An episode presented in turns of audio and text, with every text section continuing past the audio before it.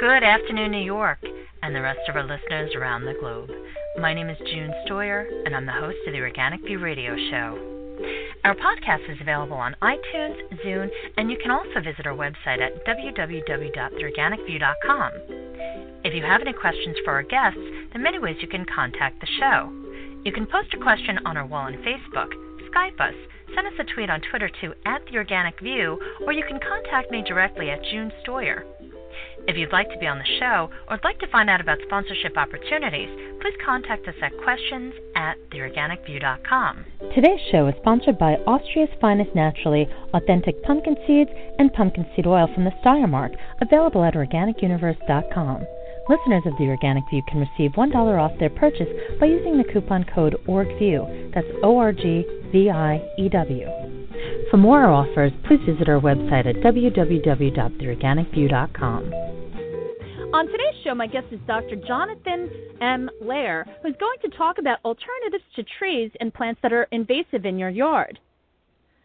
Jonathan Lehrer is a native Long Islander whose passion for the natural world extends from early childhood. Currently assistant professor and assistant chairman in the Department of Urban Horticulture and Design at Farmingdale State College, he returned home eight years ago after completing his doctoral degree at the University of Connecticut.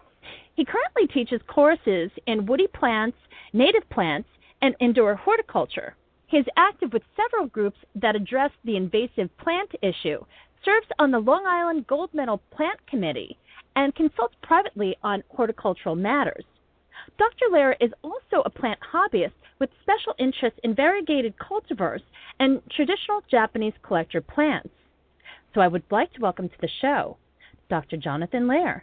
Good afternoon and welcome to the show. Well, thank you so much. It's wonderful to be with you today. I appreciate the invitation and hope I can get some uh, good information out there to your audience.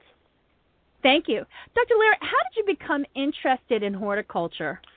You know, I think horticulture uh, kind of runs in my family and my genes. My uh, grandmother, uh, my father's side, was uh, very interested in horticulture and was always out there practicing her skills with her vegetable garden and ornamental garden. And my father also uh, is extremely interested in that. And from the earliest time I can remember, going back to when I was probably uh, three years old, I was out there with my father planting crocus corms in the fall and planting bean seeds around, St. Patrick's Day. And I think it's grown from there. I mean, I, I don't only like plants. I, I'm really interested in all aspects of the natural world. I you know, kept uh, insects as pets when I was a kid, and spiders and turtles and frogs. So I, you know, I'm just sort of a, I guess, a, a naturalist at heart although our audience is quite sophisticated, especially with so many different topics, there's a great need for accurate information. Therefore, I'd like to begin by asking you if you could provide to our listeners the definition of an invasive species. I think that's a great place uh, to start, June, because uh, whenever I engage in a discussion on this topic with virtually any audience, I always spend some time initially defining terms because the, the term invasive is sort of thrown around in a very nonchalant, sort of willy-nilly uh, fashion, and it's often sort of misappropriated for the wrong reasons. When I think of an invasive plant, and when other uh, colleagues of mine in the in the scientific or ecological world think of an invasive plant, we tend to apply a very biological based definition to the concept in that an invasive plant by definition has to be a plant that is not native to the area of concern. And that in itself is a, complex issue because as you have an audience who's ranging from many different geographical areas, a plant that may be considered invasive on Long Island or in New York may not be invasive in another part of the country or another part of the world. But by definition, you have to first define your geographic point of reference, and then any plant that you consider to be invasive has to be non-native to that area. We also, with invasive plants, have, or invasive organisms in general, have species which have the ability to spread far beyond their initial point of introduction. Now, that spread is typically carried on through sexual propagules, meaning that with a plant, we're thinking of seeds that are produced in a fruit perhaps a very showy red fruit, and that fruit is eaten by a vector, which typically is a bird or a rodent or some other animal that bird then transports that propagule could be hundreds of feet, could be a half a mile, could be multiple miles away from that initial point, and then drops the seed in what is often called seed rain, which I always enjoy that term. And then that plant gains a foothold and grows and then has the ability to cause some sort of damage to the native ecosystem. And this is important that there has to be a scientifically based phenomenon that we can prove and demonstrate and reproduce, whereby the introduction of this plant into its new habitat causes damage to the native flora and fauna. Could be anything ra- uh, ranging from physically smothering the local plant life to changing the pH of the soil, or in the case of, for example, purple loosestrife, which is one of the sort of banner, you know, children of the invasive plant movement, changing water pH, which may affect, for example, the breeding of amphibians like reptile, uh, like uh, frogs and salamanders. So the, the different impacts that invasive plants have are wide ranging, but there does have to be some sort of empirical science-based impact that we can demonstrate. That's that's important because, as I said earlier, many people throw around this term of invasive in a very sort of nonchalant, non-scientific way, but we need to have sort of evidence. It has to be an evidence-based declaration, not simply someone's observation in their home garden that says, "Oh, this plant is getting out of hand, therefore it's invasive." That that is not a, a scientific approach. There are some species which are pretty to look at but are dangerous to humans, such as giant hogweed. Mm-hmm. Can you talk about some of these species and how did they become invasive? Well, you have two different elements in that question there. In that, you know, can we declare a species to be invasive because of the impact it has on humans? And that impact could be, as you uh, suggest, a, a health impact like giant hogweed, which has a sap that can cause rather horrible dermatitis to those who come in contact uh, with it. Or we could also have plant species, for example, water hyacinth, which is a widespread problem throughout tropical and subtropical areas, which causes sort of uh, waterways to be clogged, and, th- and therefore it impairs the recreational use of those waterways, or even the transport of you know goods that may be uh, on a river. So you know typically a plant is not declared invasive because of those sorts of issues. Now, there are some government offices, for example, that do consider what is often termed the socioeconomic impact of a plant, and that that impact can be sort of figured into an assessment of how invasive a plant may be. But I tend to sort of dwell on the actual biological impact of a plant on other organisms in a natural ecosystem as my primary determinant as to whether a plant is invasive or not, and that that is widely widely shared by others in the scientific community. But when you do look at more of a legislative appraisal of a, a plant or other organism, oftentimes they do factor into uh, the equation impacts on human concerns, whether it be health or commerce or recreation, that sort of thing. And I think the second part of your question dealt with how plants become invasive. Am I am I correct with that? Yes, with plants such as giant hogweed or even something like poison ivy. Mm-hmm. How do they become invasive? Well, it's it's important first to recognize that for viewers of yours who are in, let's say, the eastern part of North America, United States, poison ivy, as uh, bothersome as it may be because of the chemicals it contains that irritate skin, poison ivy is native to North America. So, for example, you know, here in New York, poison ivy has been growing in our environment long before any Europeans set foot here, and therefore poison ivy, by definition, is not invasive. It's just a bothersome weed, and that, and that gets back to our initial discussion of you know this idea of using a proper terminology. But to, to get back to your, your initial question, so let's, let's take for example the the giant hogweed. How did that plant here in North America become a, a problem? These plants have been transported. Plants have been moved around the world since the dawn of our species, whether it be in, intentionally, for example, for a, food crop, or unintentionally as perhaps a hitchhiker in uh, contaminated grain or contaminated soil, or often in the ballast that uh, ships would use as they transported goods and people around the world. That contaminant often served as the transportation of an organism, a plant, from one area of the world to another. And once those plants gained a foothold in their new uh, environment, very often they were sort of out of balance with other organisms in the, uh, the ecosystem, and they were able to take advantage of that. Maybe they had no natural predators, no natural herbivores that were used to eating them, and they were able to uh, sort of gain a foothold and begin out competing the local uh, species and eventually they take on this character that we call these days uh, invasive. So most of the invasive plants, for example, here in eastern North America, in New York, uh, for example, hail from parts of eastern Asia or in some cases parts of continental Europe, places that have very similar climate conditions to what we experience here in eastern North America.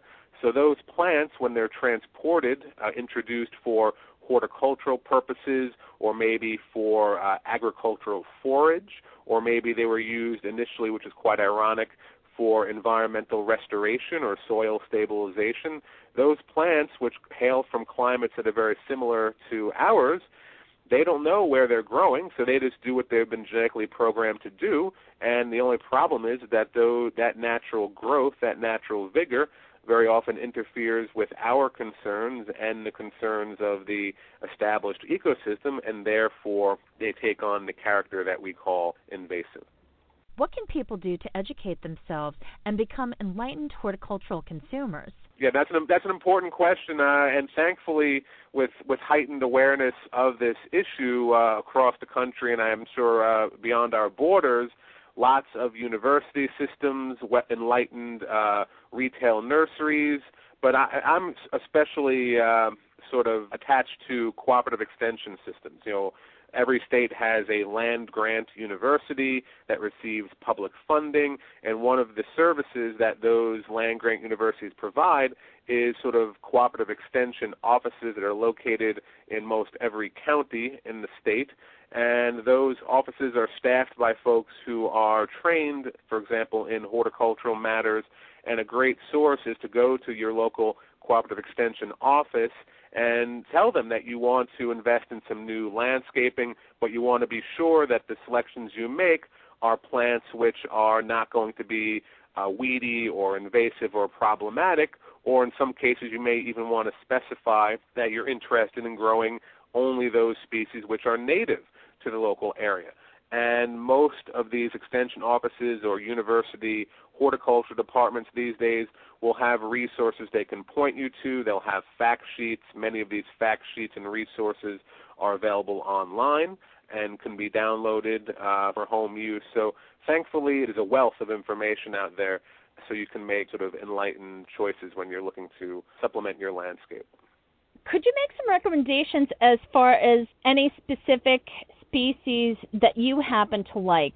And granted, I understand that this is going to a global audience. If you could just share with the listeners some of the tree species that you happen to like and why. Well, I, think you, you had mentioned a few moments ago uh, privet, the, the genus Ligustrum, which is one of the most widely used traditional hedging plants throughout North America and indeed uh, throughout the world. And here in North America, as you mentioned, there are certain privet species which have become invasive. All privets hail from parts of Asia, and some of them do extremely well here, and they self-seed in our woodlands.